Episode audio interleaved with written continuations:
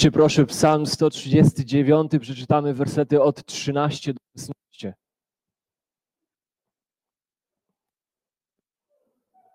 Psalm 139 od wersetu 13 do 16. Bo Ty stworzyłeś nerki moje, ukształtowałeś mnie w łonie matki mojej. Wysławiam Cię za to, że cudownie mnie stworzyłeś. Cudowne są dzieła Twoje i duszę moją znasz dokładnie. Żadna kość moja nie była ukryta przed Tobą, choć powstałem w ukryciu, utkany w głębiach ziemi. Oczy Twoje widziały czyny moje, w księdze Twojej zapisane były wszystkie dni przyszłe, gdy jeszcze żadnego nie było. Zauważyliście, nie jest to fragment o małżeństwie. Nie będziemy dzisiaj kontynuować tej serii, którą zaczęliśmy 2 tygodnie temu. Przed nami jest bardzo wrażliwy, drażliwy temat. Tematem, który wydaje się, że trzeba poruszyć. To, o czym żyje nasz kraj, jest życie ludzkie. Życie ludzkie. Konkretniej to, co jest istotą życia ludzkiego i to, co z tego wynika. Biblijnie, teologicznie, ale także i naukowo. A konkretnie oczywiście chodzi o temat aborcji. I chyba każdy w naszym kraju, a już nawet na świecie wydaje się, że wie o tym, co wydarzyło się w Polsce. O decyzji Trybunału Konstytucyjnego w sprawie aborcji eugenicznej. O tym wyroku Trybunału trąbi już niemal cały świat. Ludzie wyszli na ulicę pełni agresji, złości, protestując, blokując miasta, dewastując kościoły, pomniki, domagając się dymisji rządu. Dla tych, co nie wiedzą, w roku 1992 miało miejsce uchwalenie ustawy o planowaniu rodziny, ochronie płodu. I tam ta ustawa dopuszcza aborcję w 3 przypadkach w Polsce. To prawo aborcyjne jest dość konserwatywne, jeżeli porówna się Polskę do większości krajów, ale w 3 przypadkach aborcja jest dopuszczona tą ustawą z 1992 roku. Po pierwsze, gdy ciąża stanowi zagrożenie życia lub zdrowia kobiety. Po drugie, gdy ciąża nastąpiła w wyniku czynu zabronionego. I po trzecie, gdy istnieje duże prawdopodobieństwo ciężkiego i nieodwracalnego upośledzenia płodu lub nieuleczalnej choroby zagrażającej jego życiu. To z tej przyczyny, chociażby w roku 2019, to właśnie z powodu tego 3. punktu, dokonało się 98 wszystkich aborcji w Polsce. Właśnie z tego powodu. To ten ostatni punkt został uznany za Trybunał Konstytucyjny, za niekonstytucyjny. Tym samym Trybunał pozbawia kobietę wyboru w kwestii dokonania aborcji w przypadku prawdopodobieństwa ciężkiego i nieodwracalnego upośledzenia płodu. Zdaniem opinii publicznej, jak i wielu chrześcijan dzisiaj, ta decyzja, gdybyśmy prześledzili to, co słyszymy w mediach, to, co możemy usłyszeć, zobaczyć na ulicach miast, to, co możemy zobaczyć, ta decyzja wyrządza krzywdę kobiecie. Po drugie, popularne hasło, które się przewija dzisiaj, to to, że ta decyzja skazuje kobiety na tortury. Torturą rzekomo jest nakazywanie do noszenia ciąży w sytuacji poważnych wad płodu. Możliwości wystąpienia poważnych wad płodu bardzo często.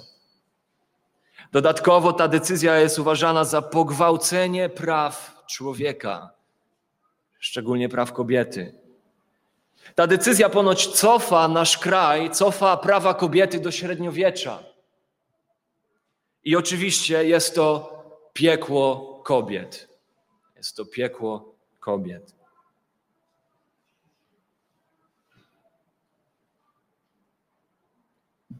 To jest temat, który musimy poruszyć. Musimy spojrzeć na niego z punktu widzenia biblijnego, mieć światopogląd spójny z tym, jak na życie ludzkie patrzy Bóg. I zanim rozwiniemy ten temat, pozwólcie, że podkreślę kilka rzeczy. Po pierwsze, to kazanie nie jest manifestem politycznym. Ono nie ma nic wspólnego z żadną partią polityczną i z żadną polityką w ogóle. Ja nie jestem politykiem i nawet polityka za bardzo mnie w ogóle nie interesuje. I oto prawda, którą wiem na temat polityki, którą każdy z nas powinien wiedzieć na temat polityki. Wszystkie partie polityczne zawiodą mnie jako chrześcijanina. Wszystkie. Nie ma takiej partii politycznej i nie ma takich rządów, które nie zawiodłyby mnie jako chrześcijanina i nie zawiodą ciebie jako chrześcijanina. Żadna partia polityczna nie jest i nie może być dla mnie tym, w czym pokładam nadzieję, w co się wpatruję. Żadna partia polityczna i żadne rządy ludzkie nie są dobrą nowiną dla ludzkości. Chrystus nią jest. Słowo Boże jest nadzieją dla ludzkości. Po drugie, to kazanie jest zapożyczone.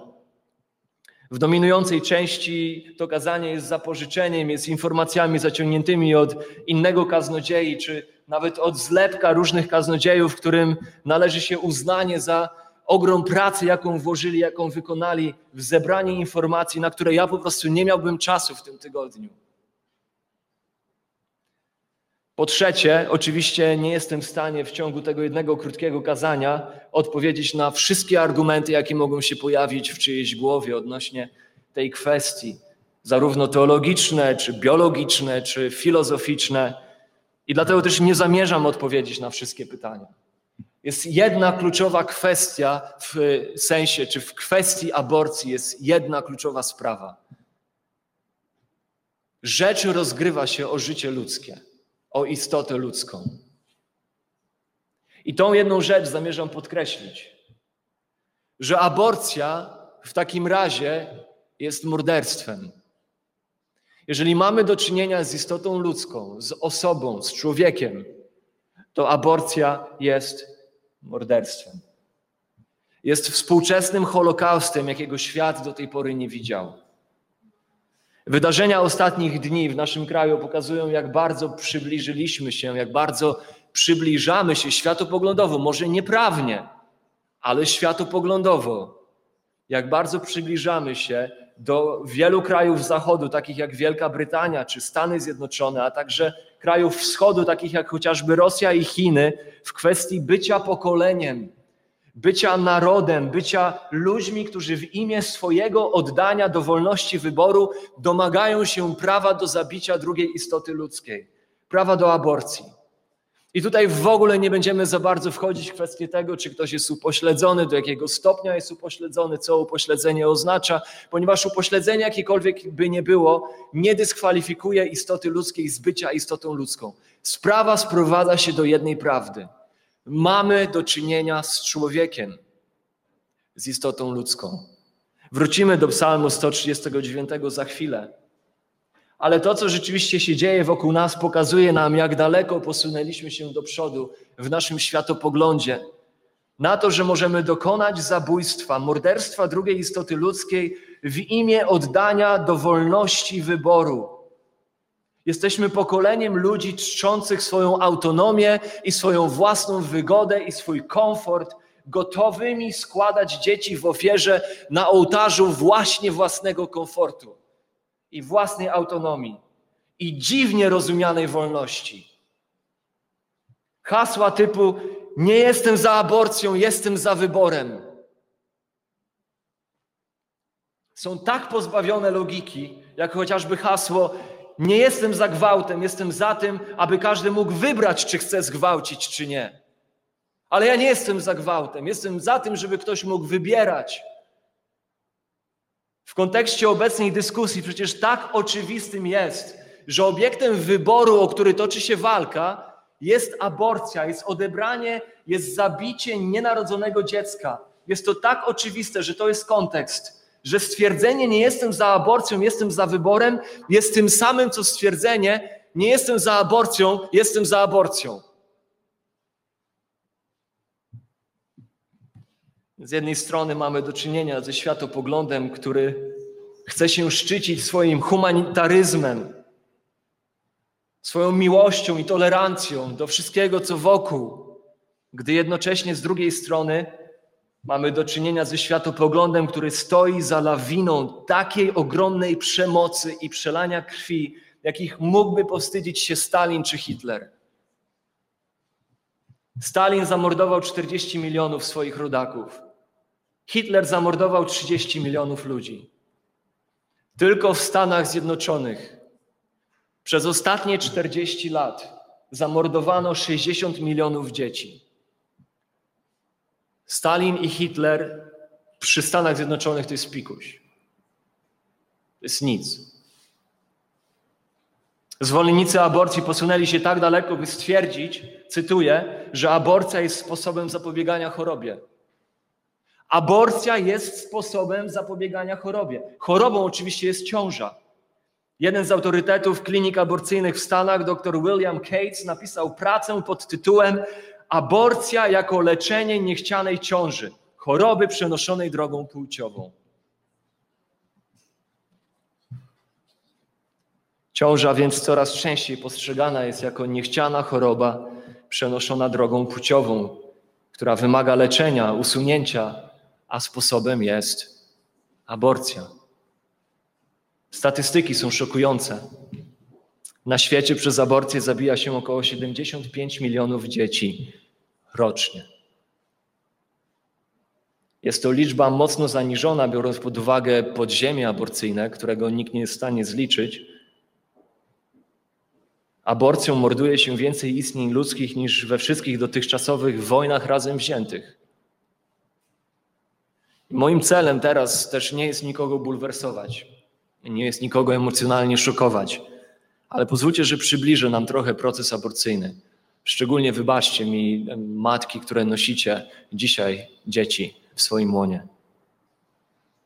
W pierwszym trymestrze stosuje się tak zwane odsysanie. Cytat z pewnej kliniki aborcyjnej, niemieckiej kliniki aborcyjnej, która oferuje aborcję dla Polek. Prowadzi stronę w języku polskim. Do macicy wprowadzana zostaje cienka rurka, przez którą odsysana zostaje jej zawartość. Jej zawartość. To jest nic innego jak zawartość. Innymi słowy, małym odkurzaczem rozrywa się dziecko na kawałki i kawałek po kawałku odsysa się je z macicy. W drugim trymestrze zazwyczaj stosuje się tak zwane łyżeczkowanie. Dziecko jest rozszarpywane, usuwane kawałek po kawałku za pomocą przyrządów. W tym trymestrze też stosuje się aborcję poprzez przybicie błony płodowej, wypuszczenie wód płodowych, zastąpienie tych wód silnym roztworem solnym, które de facto wypalają dziecko żywcem. Po 24 godzinach do 72 godzin ciało kobiety samoistnie wydala martwy płód. W trzecim trymestrze stosuje się histerotomię. Zabieg, podobnie jak przy cesarskim cięciu, powłoka brzuszna i macica matki są otwierane chirurgicznie, ale podczas cięcia cesarskiego praktykuje się po to, by ratować życie. Histerotomia stosowana jest po to, by je zabić. Niektórzy lekarze wykorzystują pępowinę nawet po to, by udusić dziecko. Stosuje się także środek medyczny, który ma za zadanie wywołać poród, przez co nieraz dziecko rodzi się wciąż żywe, po czym jest zabijane zaraz po urodzeniu. Mówimy o tym, co się dzieje na świecie oczywiście, może jeszcze nie na taką skalę jak w Polsce, ale do tego zmierzamy. To, czym pokolenie się w danym momencie brzydzi, za chwilę jest akceptowane, potem tolerowane, a potem jest oklaskiwane. Oczywiście coraz częściej pojawiają się głosy walczące o prawo do aborcji aż do ostatniego dnia porodu. To już ma miejsce chociażby w Stanach Zjednoczonych. Tak jakby kanał rodowy kobiety był taką magiczną szafą do narni. Że kiedy jest jeszcze po drugiej stronie kanału, to dziecko jest czymś, co można zabić. Do ostatniej chwili można zamordować. Przechodząc przez kanał rodowy, tak jakby przez drzwi do narni przechodziło i nagle w cudowny sposób staje się osobą, której życia odebrać nie można. Ale kto powiedział, że grzech jest logiczny? Grzech jest głupi. Czy naprawdę uważamy, że obecne prawo w Polsce cofa nas, a szczególnie kobiety, do średniowiecza? To, co jest średniowieczem, to, co jest prymitywne, to aborcja. To sposób mordowania nienarodzonych dzieci, a nie jej zakaz. To jest średniowiecze. Żyjemy w tak wspaniałej, cywilizowanej kulturze. Szczycimy się tym, jak bardzo cywilizowani jesteśmy w porównaniu do tych ludów, które gdzieś tam biegają w Papui Nowej Gwinei, albo ci, którzy byli przed nami, nie znali technologii, nie umieli latać, tworzyć samolotów, poruszać się w powietrzu między narodami. Jednak nie oszukujmy się, jesteśmy kulturą co najwyżej rozwiniętą technologicznie, ale na pewno niecywilizowaną. Chyba że nasze wyrachowanie w popełnianiu obrzydliwości nazywamy cywilizacją. To tutaj możemy się zgodzić. To jesteśmy cywilizowani. Prawda jest taka, że to, co widzimy dookoła, to nie postęp, nie cywilizacja. Widzimy idiotyzm humanizmu. Oczywiście kultura śmierci, która się rozwija wokół aborcji, nie kończy się tylko na samej aborcji, ale idzie dalej. Martwe płody wykorzystywane są w biznesie i w eksperymentach. Na przykład w jednym znanym przypadku wszczepiano szczurom organy abortowanych dzieci, aby zobaczyć, jak długo przeżyją. O wielu innych rzeczach nawet nie przystoi mówić publicznie. Już na pewno nie w takim miejscu jak to. Żyjemy w kulturze Holokaustu dzieci. Rządy cywilizowanych krajów fundują, finansują eksperymenty na dzieciach, które przeżyły aborcję. Dzieje się to w Stanach Zjednoczonych. Wiele z tych dzieci następnie wyrzuca się do śmieci po przeprowadzeniu eksperymentów. Doktor Dominguez z Nowego Jorku pisze: w każdy poniedziałek około 70 worków na śmieci pełnych materiału płodowego leży przy chodnikach klinik aborcyjnych. To jest to, o co walczymy dzisiaj jako naród. To nie jest kwestia wyboru, to jest kwestia wyboru, by zabić.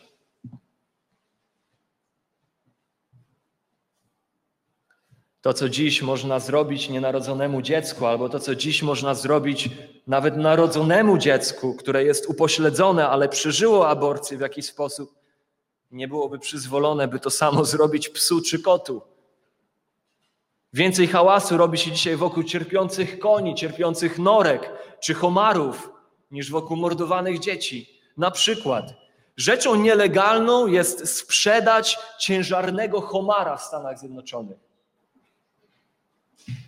Za sprzedaż ciężarnego homara grozi kara $1000. W stanie Massachusetts istnieje prawo mające zapobiegać okrucieństwu, które, uwaga, zabrania przyznawania złotych rybek w formie nagrody. Wyjaśnienie, cytat, odpowiedź. To prawo, ten przepis istnieje, aby chronić przed tendencją osłabiania uczuć humanitarnych i demoralizowania tych, którzy tych rzeczy się dopuszczają. Więc nie wolno złotej rybki podarować w formie nagrody. Ci sami ludzie, którzy chronią złote rybki, są zazwyczaj tymi, którzy przewodzą paradą żądającym prawa do wolności, by zabić. Przerażające, kompletnie niezrozumiałe jest to, jak można tolerować, a nawet oklaskiwać coś tak okrutnego, jak zabijanie dzieci. Biblia oczywiście nam to wyjaśnia, mówiąc nam, że jako ludzie jesteśmy w stanie nie dobroci moralnej, ale w stanie upadku moralnego. Rzeczy takie jak te pokazują, jak daleko nasz upadek moralny zaszedł. Jak zatwardziałe stały się nasze sumienia. Biblia mówi o naszym stanie, stanie ludzkości, jako o stanie moralnej deprawacji, jako o stanie zepsucia serca człowieka. Rzymian 1 rozdział pisze o tym Paweł, jak serce ludzkie pogrążyło się w ciemności, bo nie chciało złożyć dziękczynienia Bogu i uwielbić Go jako Stwórcę. W Rzymian w 3 rozdziale, w 9 wersecie czytamy, że nie ma ani jednego sprawiedliwego. Nie ma, kto by dobrze czynił. Na ustach jest nieprawość. Jeremiasza 17:9. Podstępne jest serce ludzkie bardziej niż wszystko inne i zepsute. Któż może je poznać? Oczywiście nie tylko sama aborcja jest tragiczna, ale efekty aborcji są tragiczne. Jedna ilustracja. Japonia. Japonia już od wielu lat ma bardzo liberalne prawa aborcyjne.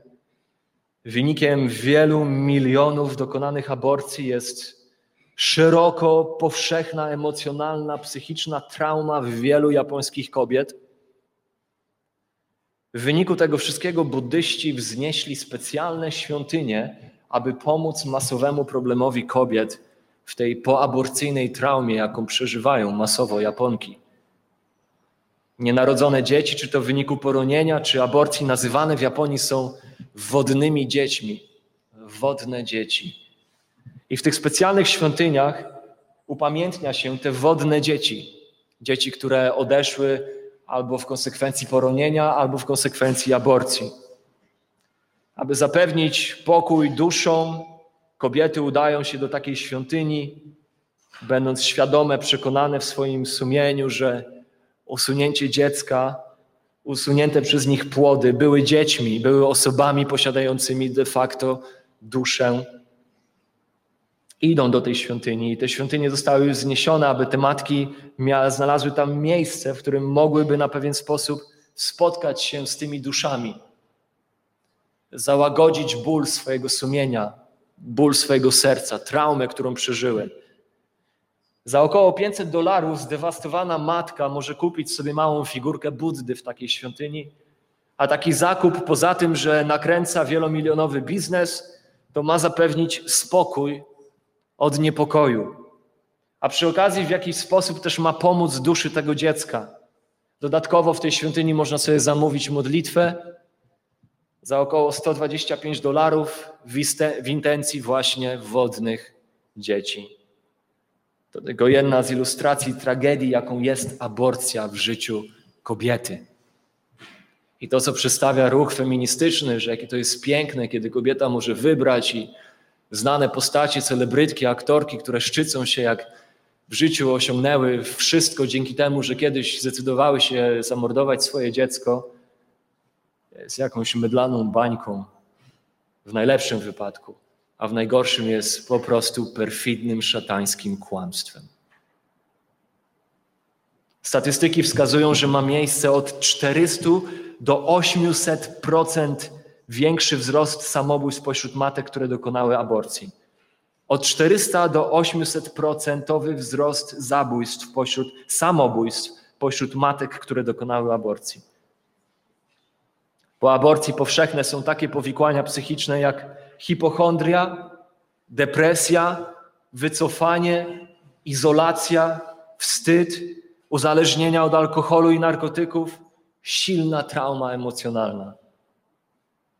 Pozwólcie, że przeczytam pewien dokument o niektórych z efektów aborcji w życiu kobiet. Na przykład ryzyko ciąży pozamacicznej u kobiety, która jest zagrożeniem dla życia. Ryzyko ciąży pozamacicznej u kobiety, które dokonały aborcji, jest zdwojone. U kobiet, które dokonały więcej niż jednej aborcji, jest po 4-kroć większe. Ryzyko poronienia jest 2-krotnie większe. Od 2 do 3 na 100 kobiet, 2-3 na 100 kobiet podczas aborcji wymaga transfuzji krwi, przez co wzrasta ryzyko zachorowania chociażby na WZW. Krwawienia występują wielokrotnie częściej podczas chcianych ciąż u kobiet, które już raz dokonały aborcji. Zaobserwowano znaczny wzrost przedwczesnych narodzin pośród kobiet, które dokonały aborcji. Istnieje zwiększone ryzyko uszkodzenia szyjki macicy, 7-krotnie zwiększone ryzyko wystąpienia łożyska przodującego, czyli powikłania, które zazwyczaj prowadzi do cesarskiego cięcia. 2-krotnie większe ryzyko zachorowania na raka piersi u kobiet, które dokonały aborcji w pierwszym trymestrze. I my oczywiście rozumiemy dlaczego. Z powodu tego, że Bóg tak stworzył ciało kobiety, aby podczas zajścia w ciążę przygotowywało się do narodzin tego dziecka. Kiedy jednak dziecko jest usuwane, to stwarzane jest ryzyko wynikające z tego. Powstaje ryzyko wynikające z usunięcia tego dziecka. I organizm w jakiś sposób próbuje kompensować stratę, która się pojawiła. Istnieje także 30-krotnie większe ryzyko zapalenia narządów miednicy. I do tego dochodzą te wszystkie problemy psychologiczne, psychiczne, emocjonalne, o których już wspomniałem. A twierdzenia, które czasami możemy usłyszeć, że kobieta, która znajduje się w trudnej sytuacji, w trudnej ciąży, tym bardziej będzie rozważać samobójstwo, jeśli odbierze jej się prawo do aborcji, jest absurdem i jest kłamstwem. Statystycznie samobójstwa wśród kobiet ciężarnych niemalże nie istnieją. Są minimalne, promilowe. Kobiety w ciąży nie popełniają samobójstw. Przez okres 20 lat 13,5 tysiąca Szwedek odmówiono im aborcji. 13,5 tysiąca Szwedkom odmówiono aborcji. Tylko 3 z nich popełniły samobójstwo. Dodatkowo po dokonaniu aborcji kobiety częściej porzucają swoich partnerów bez względu na to, czy są w małżeństwie, czy nie. Aborcja niszczy życia. Nie tylko życie tego dziecka, ale niszczy życia. Niszczy społeczeństwo. Niszczy cywilizację. Pojawia się pytanie, jak się znaleźliśmy w tym miejscu? Jak my dotarliśmy do takiego miejsca, takiego światopoglądu i zgadzania się z nim i popierania go jeszcze jako chrześcijanie na dodatek? Kto to wszystko zaczął? Gdzie to się zaczęło? Dla niektórych może to być zaskoczenie, ale to wszystko ma swoje korzenie w wydarzeniach bardzo dawnych. Bez wątpienia to wszystko zaczęło się w umyśle samego diabła. Jest to rzecz czysto szatańska. Według Ewangelii Jana 8,44 szatan był mordercą od początku. To jest jego natura. Tak naprawdę w ogrodzie Eden diabelska pokusa dla człowieka, by ten sam dla siebie stał się Bogiem. By w ten sposób doświadczył wolności. Wolności od tego Boga, który go zniewala w tym ogrodzie i zabrania mu czegoś. Stań się Bogiem sam dla siebie. Poznasz dobro i zło. Kiedy szatan przyszedł do człowieka, aby skusić go do tego, by ten sam dla siebie stał się Bogiem, podważając w sercach pierwszych ludzi miłość Boga do nich, de facto doprowadził do śmierci. Celem było doprowadzenie do śmierci. I to wszystko było ubrane w kłamstwo szatana. Na pewno nie pomrzecie. Wszystko będzie okej. On doskonale wiedział, że w ten sposób sprowadzi śmierć, zada cios temu, co zostało stworzone przez Boga.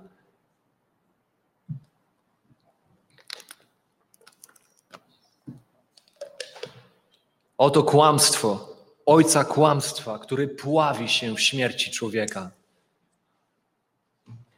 Następnie widzimy od razu efekty diabelskiego działania, konsekwencje diabelskiej pokusy. Mamy na świecie dopiero 4 osoby, Adam i Ewa i 2 ich synów. I już od razu pojawia się morderstwo. Kain zabija swojego brata. A najwyraźniej widzimy morderczą naturę szatana właśnie w jego atakach na dzieci. Robiąc przegląd historyczny, możemy zobaczyć szatańskie dzieło mordu dzieci za czasów Mojżesza. Widzimy to w ogóle w starożytnych, szatańskich, pogańskich religiach, jak chociażby w kulcie Moleka, któremu składano dzieci w ofierze. Widzimy to za czasów Jezusa podczas rzezi niemowląt w Izraelu. Szatan jest mordercą w swojej naturze. Pała nienawiścią do Boga i wszystkich Bożych zamiarów i wobec życia, które stwarza Bóg. Każda religia, każdy ruch, każda filozofia, każdy światopogląd, który stawia sobie za cel zabijanie kogokolwiek, jest z piekła rodem, jest wymysłem szatańskim w swej naturze. I oczywiście to, co widzimy, nie jest niczym nowym. Kiedy spojrzymy na filozofię grecką, Platon i Arystoteles rekomendowali, aby ograniczać rozrost rodziny przez aborcję. Kiedy prześledzimy początki starożytnej cywilizacji zachodniej, odkrywamy, że aborcja miała być narzędziem umożliwiającym, zwalniającym do uprawiania niewiążącego seksu, aby każdy mógł robić to, co komu się podoba i z kim mu się podoba.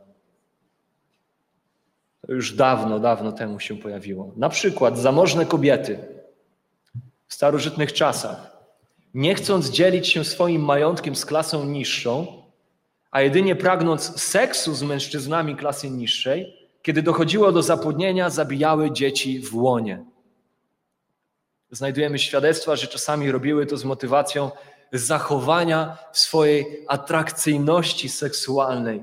Jak pisze jeden autor, by nie kalać łona obijającymi się o nie dziećmi.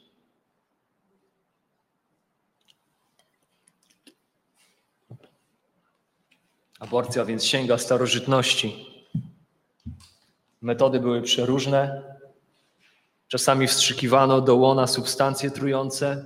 Niektóre przyjmowano ustnie, aby uśmiercały dziecko. Czasami związywano ciało linami, aby dosłownie wycisnąć z siebie zmiażdżone dziecko. Czyniono wiele innych rzeczy. To wszystko czynili poganie. Tego nigdy nie czynili Żydzi. No, zaraz sprecyzujemy, nigdy. Ale Żydzi raczej tego nie czynili w starożytności, ani chrześcijanie tego nie czynili. Dlatego, że zarówno Żydzi, jak i chrześcijanie wiedzieli, że życie, każde życie stworzone jest przez Boga. Że każda istota ludzka została stworzona na Boży obraz i nosi w sobie, zawiera w sobie wrodzoną godność i wrodzoną wartość. I że należy kochać bliźniego swego, a zabranie życia komukolwiek byłoby pogwałceniem tego prawa. Żydzi tylko zaczynali mordować dzieci, kiedy odwracali się od Boga prawdziwego, od Boga Biblii, do bożków pogańskich, jak właśnie chociażby Moleka, któremu to składali w ofierze dzieci. Kościół oczywiście także sprzeciwiał się aborcji od najwcześniejszych lat swojego istnienia. W Didache to jest taki jeden z najstarszych dokumentów, pozabiblijnych dokumentów Kościoła chrześcijańskiego. Czytamy w Didache: nie zabijaj dzieci przez poronienie, ani nie przyprawiaj ich o śmierć już po urodzeniu. Nie zabijaj dzieci przez poronienie, to jest mowa o aborcji. Nie zabijaj dzieci przez wymuszanie poronienia. Didache dodatkowo stwierdza, że droga śmierci jest przede wszystkim zła i pełna przekleństwa, cytuję, mordy, cudzołóstwa, pożądania, rozpusty, prześladowcy ludzi prawych, wrogowie prawdy, nie idący za dobrem ani za sądem sprawiedliwym, czujni nie na dobro, ale na zło, obca im jest łagodność i cierpliwość, obojętnie przechodzą koło udręczonych, nie znają swojego Stwórcy, mordercy dzieci niszczą przez poronienie, przez aborcję to, co Bóg powołał do życia. W innym materiale wczesnego Kościoła, w liście Barnaby, tak zwanym liście Barnaby, czytamy, że aborcja jest sprzeczna z przykazaniem miłości. Tak więc w oparciu o poznany charakter Boży przez Bożych ludzi, charakter Bożej miłości, w oparciu o chęć, pragnienie uwielbienia Boga i w oparciu o troskę o bliźniego, Boży ludzie zawsze odrzucali aborcję. Zawsze byli przeciwko niej. Aborcja zawsze była postrzegana jako morderstwo, jako przemoc, jako przelanie krwi i sprowadzała sąd Boży na narody, które się dopuszczały mordowania dzieci. Ktoś powie, ale dziecko może być nieodwracalnie upośledzone. Po pierwsze, może być, nie musi. Jest masa, ogromny procent przypadków dzieci, które były skazane w czasie badań prenatalnych na niebyt, rodziły się zdrowe, do dzisiaj funkcjonują normalnie w społeczeństwie. Większość aborcji eugenicznych to są aborcje dokonane na dzieciach z zespołem Downa, które są w stanie normalnie funkcjonować w społeczeństwie. Dodatkowo wszyscy jesteśmy upośledzeni, tylko do różnego stopnia. Pytanie, kto będzie oceniał, które upośledzenie już jest niegodne życia, a które jeszcze jest godne życia? Do kogo należy władza, do kogo należy moc? Kto będzie decydował?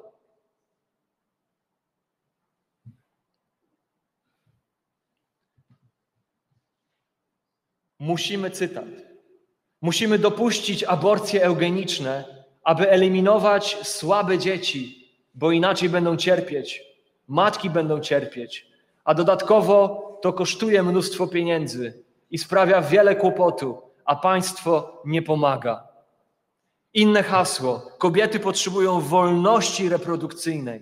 Jeden z autorów pisze, kobiety muszą mieć dostęp do aborcji jako planu B w przypadku, gdyby antykoncepcja zawiodła. To jest istota wyboru, o który dzisiaj walczą Polki. Oto, co widzimy dziś, jest wynikiem tej rewolucji seksualnej ostatniego półwiecza.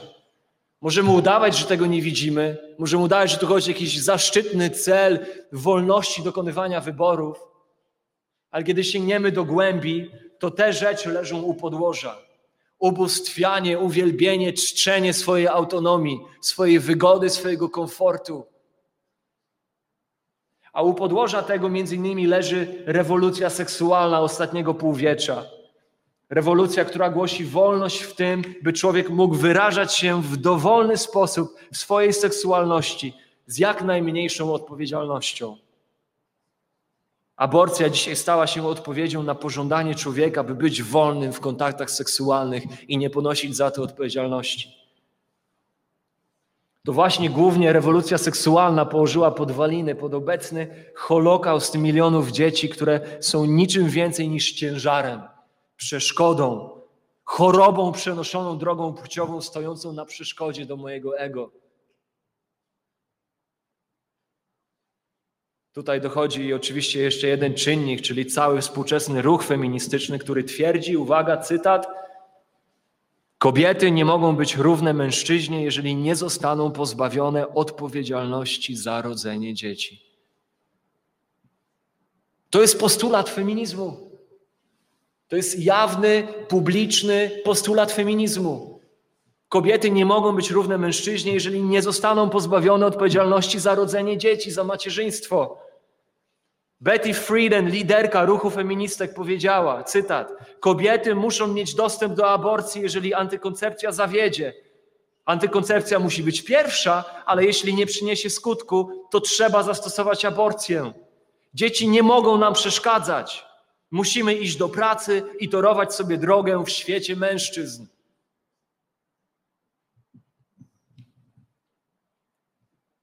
Kolejnym czynnikiem przykładającym się do wzrostu aborcji stały się właśnie kwestie upośledzenia. Na przykład w latach 50. Niemcy wynaleźli lek o nazwie Talidomid. Nie wiem, czy to starsze pokolenie, które jest wśród nas, pamięta ten lek, czy on w ogóle był w Polsce stosowany, czy nie.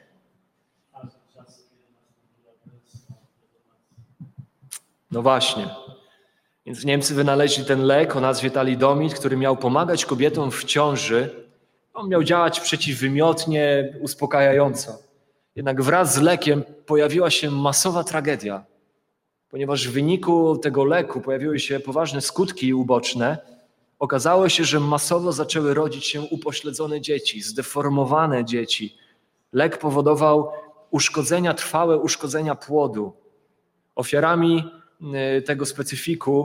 Ofiarą tego specyfiku padło 15 tysięcy dzieci, z czego 12 tysięcy zostało donoszone i urodziło się z nieodwracalnymi wadami, takimi jak brak kończyn, nienaturalne proporcje ciała itd., itd. Na skutek między innymi tych właśnie wydarzeń w Anglii w latach 60. byli lekarze, którzy twierdzili, że takie upośledzenia były na tyle poważne, że ci lekarze angielscy zaczęli argumentować za aborcjami eugenicznymi. Z powodu kosztu, jaki urodzenie takiego dziecka generowało, z powodu kłopotu, jaki takie dziecko stanowiło dla rodziców, angielscy lekarze uznali, że nie ma sensu sprowadzać zdeformowanych dzieci na świat. Na świecie i tak już jest trudno. Oczywiście oni nie byli tutaj nowatorscy, bo już Hitler wpadł na pomysł eliminowania słabych i chorych w imię łaskawej śmierci. Cicho, szybko, bezboleśnie, bo byli życiem niewartym życia. Argumenty Hitlera wydawały się logiczne, pozytywne. wykalkulowane, uzasadnione społecznie i finansowo. Na śmierć poszli Niemcy chorzy na schizofrenię, niektóre postacie padaczki, otępienie, pląsawice Huntingtona, stany po zapaleniu mózgowia, osoby niepoczytalne, chorzy przebywający w zakładach opiekuńczych ponad 5 lat oraz ludzie z niektórymi wrodzonymi zaburzeniami rozwojowymi. Cytując pewnego mojego znajomego z Facebooka, tylko głupiec nie uczy się z historii i wydaje mu się, że stale wymyśla coś postępowego, bo wszystko zaczęło się niby przecież od niego. A nie ma nic nowego pod słońcem. To leży od założenia świata w sercu diabelskim.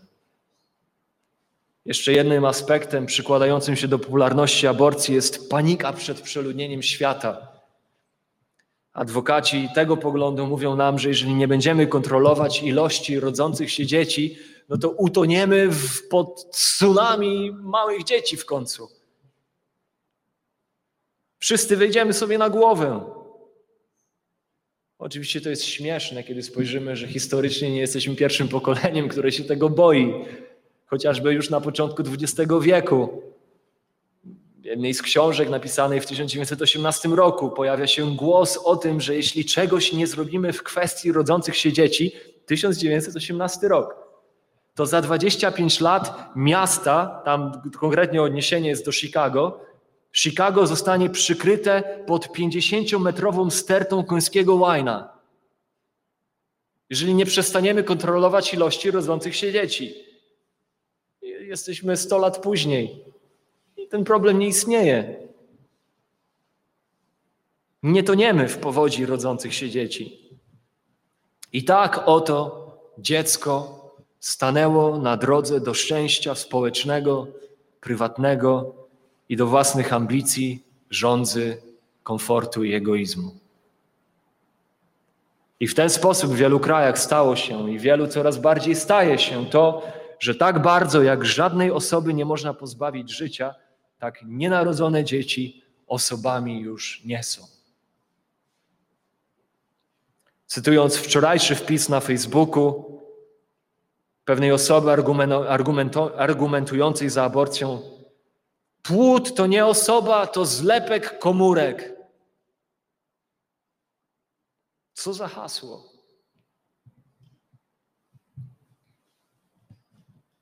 Świadomość zarówno naukowa, już nie tylko teologiczna, ale ani naukowo, ani teologicznie, ani filozoficznie tak nie jest. Płód nie jest zlepkiem komórek. Nie tylko teologicznie, ale ani filozoficznie, ani biologicznie. Jeżeli istnieje jeden główny powód, dla którego uważam, że aborcja jest morderstwem i tym samym jest złem moralnym, jest grzechem, jest to: płód jest istotą ludzką. Jest człowiekiem, jest osobą. I nie w sensie wierzę, że jest człowiekiem, ale jest człowiekiem. To nie jest kwestia wiary, to nie jest kwestia opinii, przekonań, preferencji politycznych czy religijnych. Jest to obiektywny fakt. Osoba, płód w łonie matki posiada całkowicie odrębny kod genetyczny. Jest całkowicie odrębną istotą ludzką od momentu, kiedy plemnik zapładnia komórkę jajową. Płód jest istotą ludzką od początku, w najwcześniejszych stadiach swojego rozwoju i wzrostu, aż do końca, można powiedzieć, od poczęcia do spoczęcia w trumnie. Jest w pełni istotą ludzką, w której zawiera się pełen kod genetyczny, pełna informacja odnośnie tego, kim ta osoba jest i kim ona będzie. Wystarczy wziąć do ręki jakikolwiek podręcznik od embriologii stosowany na studiach medycznych i znajdziemy w nim dokładnie taką informację.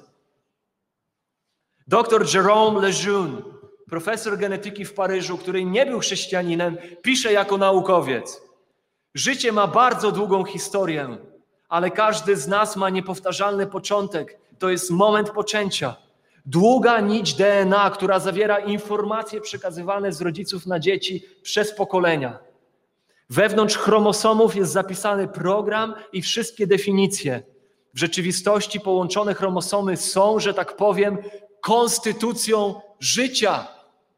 Konstytucją życia nie jest to, ile centymetrów urosła już twoja ręka, ile włosów wyrosło na twojej głowie. Konstytucją życia jest kod DNA, który ma miejsce w momencie, kiedy plemnik zapładnia komórkę jajową. Rodzi się istota ludzka. Osoba. Jeśli, cytując dalej doktora, jeżeli informacje niesione przez plemnik i komórkę jajową napotkają siebie, połączą się, zdefiniowana jest nowa istota ludzka. Ludzka konstytucja jest już całkowicie określona. Gdybyśmy mogli odczytać kod DNA, w momencie zapłodnienia wiemy już wszystko o tym człowieku. Jaki będzie miał kolor oczu, jaka będzie jego osobowość. Wszystko wiadomo już o tym człowieku. Ta konstytucja, dalej cytując, ta konstytucja jest wyjątkowa, niepowtarzalna i charakterystyczna dla danej osoby. Nigdy wcześniej nie wystąpiła i nigdy nie powtórzy się więcej. W wieku 8 tygodni dziecko ma długość jednego kciuka, dziecko w łonie matki, można je zmieścić w skorupce od orzecha, ale uwaga, posiada już rączki, stópki, główkę, organy wewnętrzne i mózg.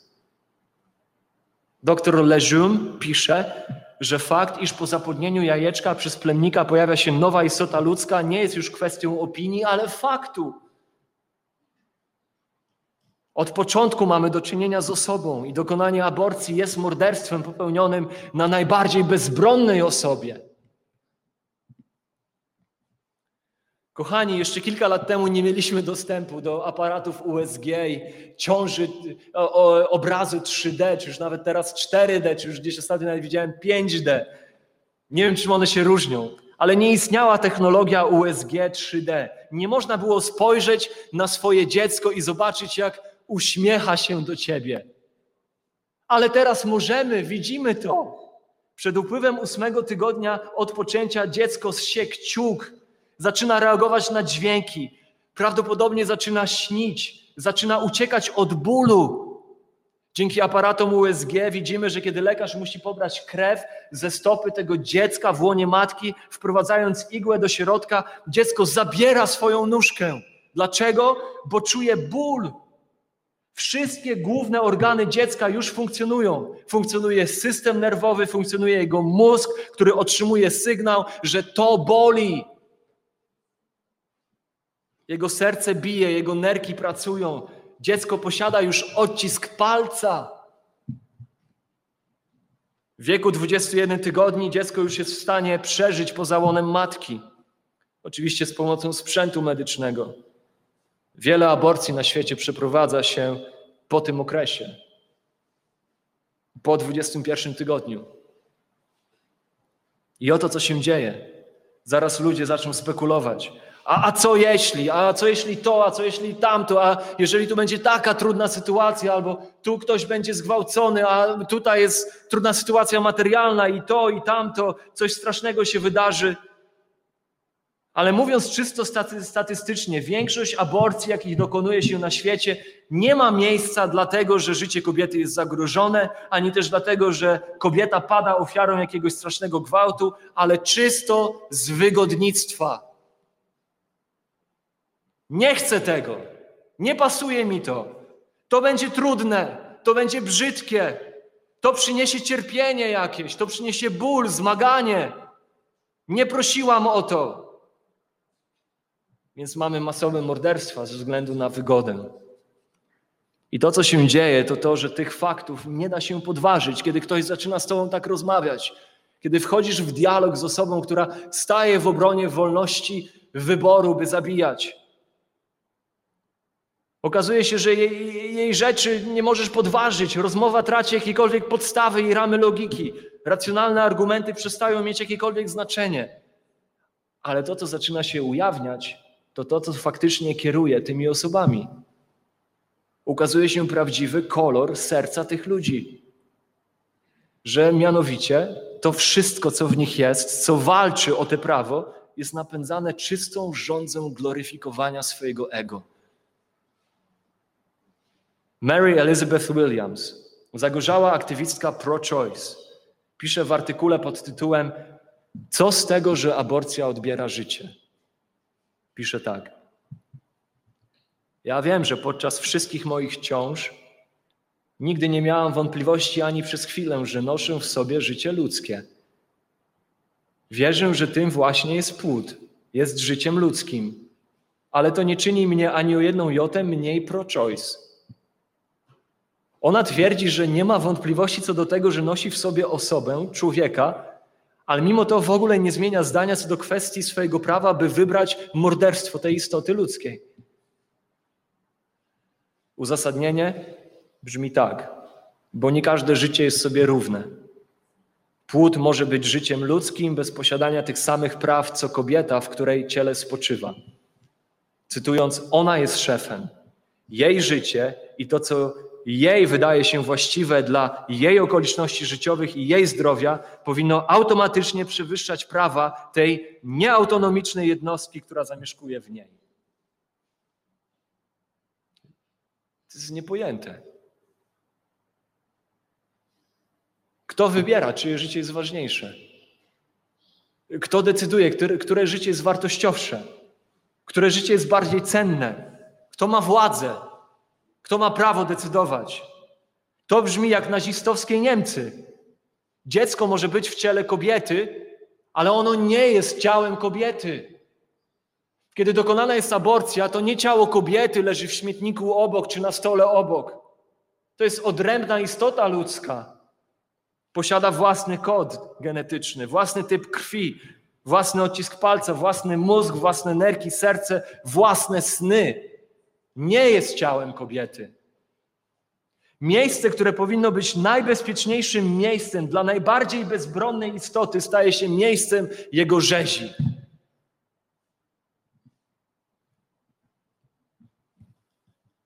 Dziecko jest w ciele kobiety, ale nie jest ciałem kobiety. To dwie całkowicie odrębne rzeczy. Chcesz decydować o swoim ciele, rób to. W ogóle argument, by kobieta mogła robić to, co chce ze swoim ciałem, jest absurdalny. Argument, że człowiek ma prawo robić ze swoim ciałem, co tylko chce, jest absurdalny. Na przykład weź, upij się dzisiaj, rozbierz się i jedź pijany nago samochodem do Warszawy. I zatrzyma cię policja i powiedz, żeby dali ci prawo do decydowania o tym, co robisz ze swoim ciałem. Nie mamy prawa robić ze swoim ciałem tego, na co mamy ochotę. Nikt nie ma tego prawa. A już na pewno nie z ciałem naszych dzieci. Ale oto jak zniszczone zostały sumienia ludzi. A teraz spójrzmy na chwilę na ten teologiczny obraz istoty ludzkiej. Weźmy oddech i spójrzmy na Psalm 139, wersety 13-16. Bo Ty stworzyłeś nerki moje. Ukształtowałeś mnie w łonie matki mojej. Wysławiam Cię za to, że cudownie mnie stworzyłeś. Cudowne są dzieła Twoje i duszę moją znasz dokładnie. Żadna kość moja nie była ukryta przed Tobą, choć powstałem w ukryciu utkany w głębiach ziemi. Oczy Twoje widziały czyny moje.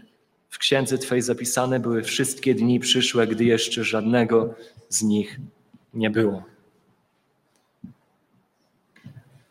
Oto jak wspaniale Psalm 139 ukazuje aktywność Bożą w kreowaniu, w stwarzaniu osoby, istoty ludzkiej.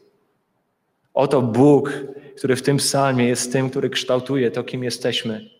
I to nie w momencie, kiedy włącza się nasze sumienie, nie w momencie, kiedy kończymy 3 lata i może zaczynamy rozróżniać dobro od zła w jakiś bardziej świadomy sposób. Nie. Bóg czyni to w łonie matki.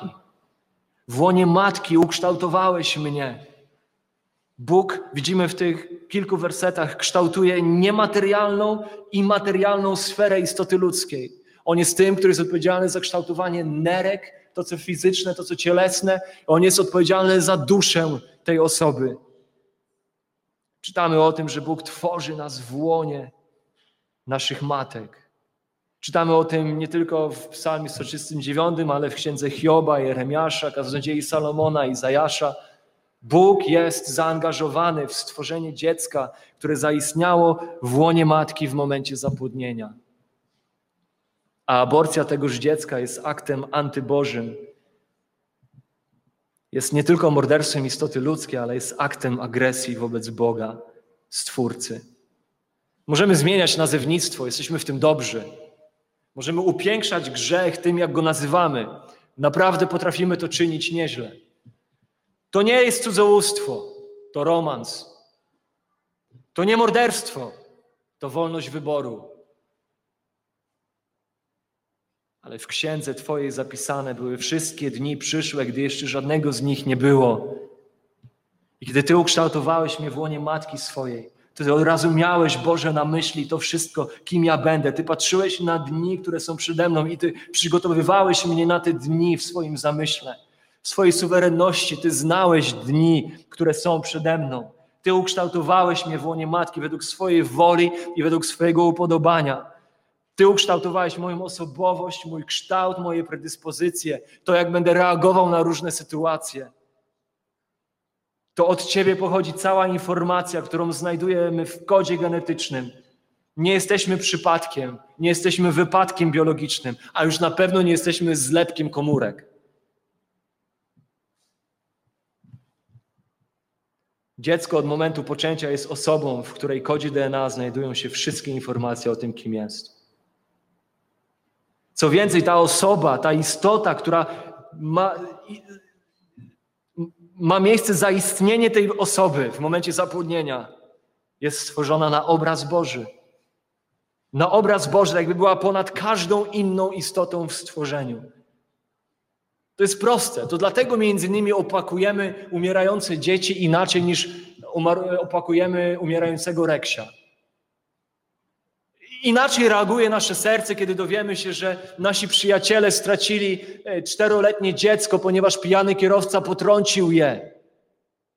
Mam nadzieję, że reagujemy inaczej na taką informację, niż na informację o tym, że reksio z drugiego domu zginął w wypadku samochodowym. Ponieważ wewnętrznie jest w nas ten element obrazu Bożego, sumienia, świadomości, która mówi nam, że my jesteśmy inni, dlatego nawet cierpimy inaczej, kiedy ludzie doznają cierpienia wokół nas. Czujemy coś innego, bo w głębi wiemy, że człowiek ma większą wartość.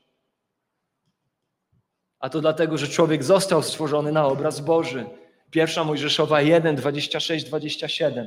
Potem rzekł Bóg: uczyńmy człowieka na obraz nasz, podobnego do nas, i niech panuje nad rybami morskimi i nad ptactwem niebios i nad bydłem i nad całą ziemią i nad wszelkim płazem pełzającym po ziemi. I stworzył Bóg człowieka na obraz swój. Na obraz Boga stworzył go, jako mężczyznę i niewiastę stworzył ich. Na obraz Boży stworzył ich. To znaczy, że ja i ty czujemy, myślimy inaczej i zmagamy się z innymi rzeczami niż jakiekolwiek inne stworzenie w tym świecie. Weźmy dla przykładu aligatora. Włączasz wieczorem, leżysz na kanapie, chcesz odpocząć, włączasz jakiś program, widzisz piękną żrebie, zebry, ładne, małe, fajne wpadki kolorowe, stoi spokojnie przy wodopoju, żeby się napić. Za 2 minuty później z wody wynurza się aligator i rozszarpuje tą zebrę na kawałki. W tym momencie myślisz sobie: o nie, nie mogę na to patrzeć, a to jest straszne, nie chcę na to patrzeć. Zgadnij, kto nie myśli tak jak ty. Aligator. On tak nie myśli. Aligator nie myśli: nie powinienem tego robić, to chyba jest złe, ojej, znowu to zrobiłem, potrzebuję chyba pomocy, potrzebuję leczenia. Aligator nie rozmyśla nad swoją przyszłością, nie rozmyśla nad swoją przeszłością, nie odczuwa wstydu, winy, żalu, gdy przeżuwa małe źrebię. Jest aligatorem i nie ma w sobie żadnego kompasu moralnego. Z Tobą i ze mną jest inaczej. Oczywiście możemy sumienie swoje zatwardzać, znieczulać. Ale z natury jest inaczej. Zmagamy się z tym, co jest słuszne, a co nie. Co nam wolno, czego nam nie wolno. Leżymy nocami, patrząc w sufit, żałując wielu rzeczy, które zrobiliśmy. Cierpimy na bezsenność, bo zamartwiamy się. Potrafimy tworzyć, podziwiać, zachwycać się. Człowiek jest inny, został stworzony na obraz Boży, przez Boga ukształtowany już w łonie matki. Ukształtowany przez Boga i dla Boga. Każdy człowiek, czy poczęty, czy narodzony, czy dorosły, czy czarny, czy biały, czy mężczyzna, czy kobieta, posiadają jednakową wrodzoną godność, wrodzoną wartość. już zamykając, już tak naprawdę kończąc, to co uwielbiam w Słowie Bożym, to to, że Bóg uwielbia rozświetlać najciemniejsze miejsca.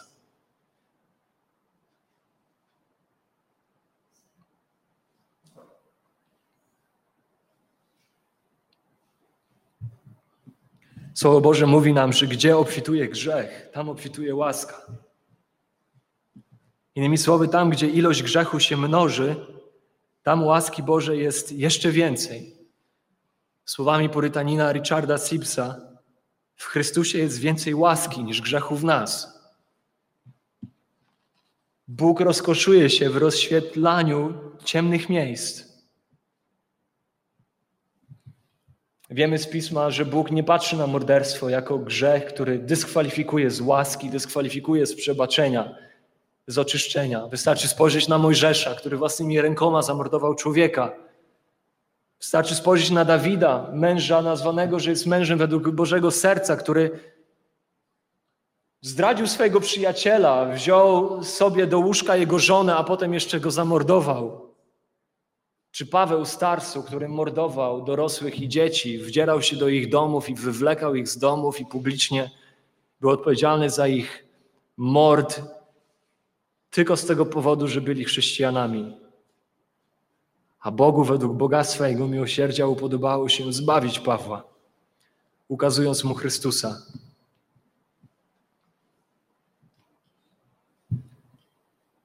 Jeśli więc dziś w kimkolwiek narasta jakiekolwiek przekonanie, ja nie wiem, kto jest wśród nas, jaką ma historię, nie wiem, kto będzie słuchał tego kazania na internecie. Jeżeli w kimkolwiek z nas będzie narastać jakieś bolesne przekonanie, że jestem mordercą, jestem morderczynią, bo może dokonałaś aborcji, może myślałaś o aborcji, może zachęcałeś aborcję, to wiedz, że naturalną reakcją natury ludzkiej będzie uciekanie w poczucie wstydu i odrazy do siebie samego, poczucie, że nie ma dla ciebie miejsca na świecie, dla osoby takiej jak ty, a że tym bardziej w Kościele nie ma miejsca dla osoby takiej jak ty i że Bóg na pewno nie mógłby tobie wybaczyć. To Bóg chce w swoim Słowie, żebyś wiedział i żebyś wiedziała, że łaska i miłosierdzie Boże przykrywają grzech. I że to, czego potrzebujesz, to skierować swoją uwagę właśnie w Bożą łaskę i w Boże miłosierdzie ukazane w życiu, w krzyżu i zmartwychwstaniu Bożego Syna.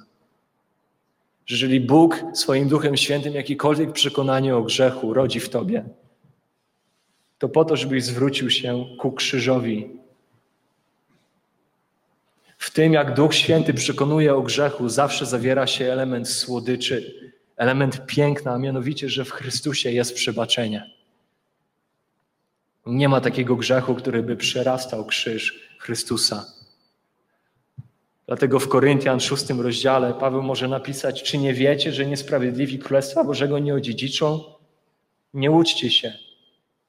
Ani wszetecznicy, ani bałwochwalcy, ani cudzołożnicy, ani rozpustnicy, ani mężołożnicy, ani złodzieje, ani chciwcy, ani pijacy, ani oszczercy, ani zdziercy Królestwa Bożego nie odziedziczą. W Królestwie Bożym nie ma miejsca dla nieświętości, dla grzechu, pod jakąkolwiek postacią.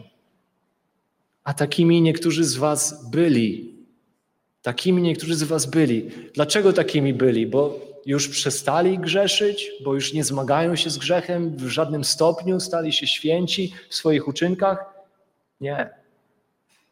Takimi niektórzy z was byli, aleście obmyci, ale zostaliście obmyci, uświęceni, usprawiedliwieni w imieniu Pana Jezusa Chrystusa i w duchu Boga naszego.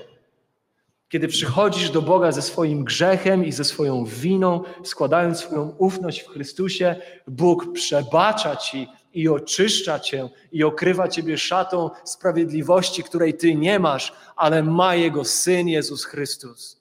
Tak by móc spojrzeć na ciebie grzesznego, jako na tego, który w Jego oczach jest sprawiedliwy. Jego grzechy są przebaczone i Jego grzechy są oczyszczone. Daje tobie nowe życie, jakiego do tej pory nie znałeś. Przyjdź do Niego, wyznaj swoje grzechy, spójrz w stronę Chrystusa, Spójrz w stronę Jego życia, Jego śmierci, Jego zmartwychwstania. Zawołaj jak ten grzesznik, celnik w świątyni: Boże, bądź miłościw mnie grzesznemu, i wiedz, że On nie odrzuca nikogo z tych, którzy do Niego przychodzą. I raduj się tym, że możesz pójść do domu usprawiedliwiony. Pochylmy głowy w modlitwie.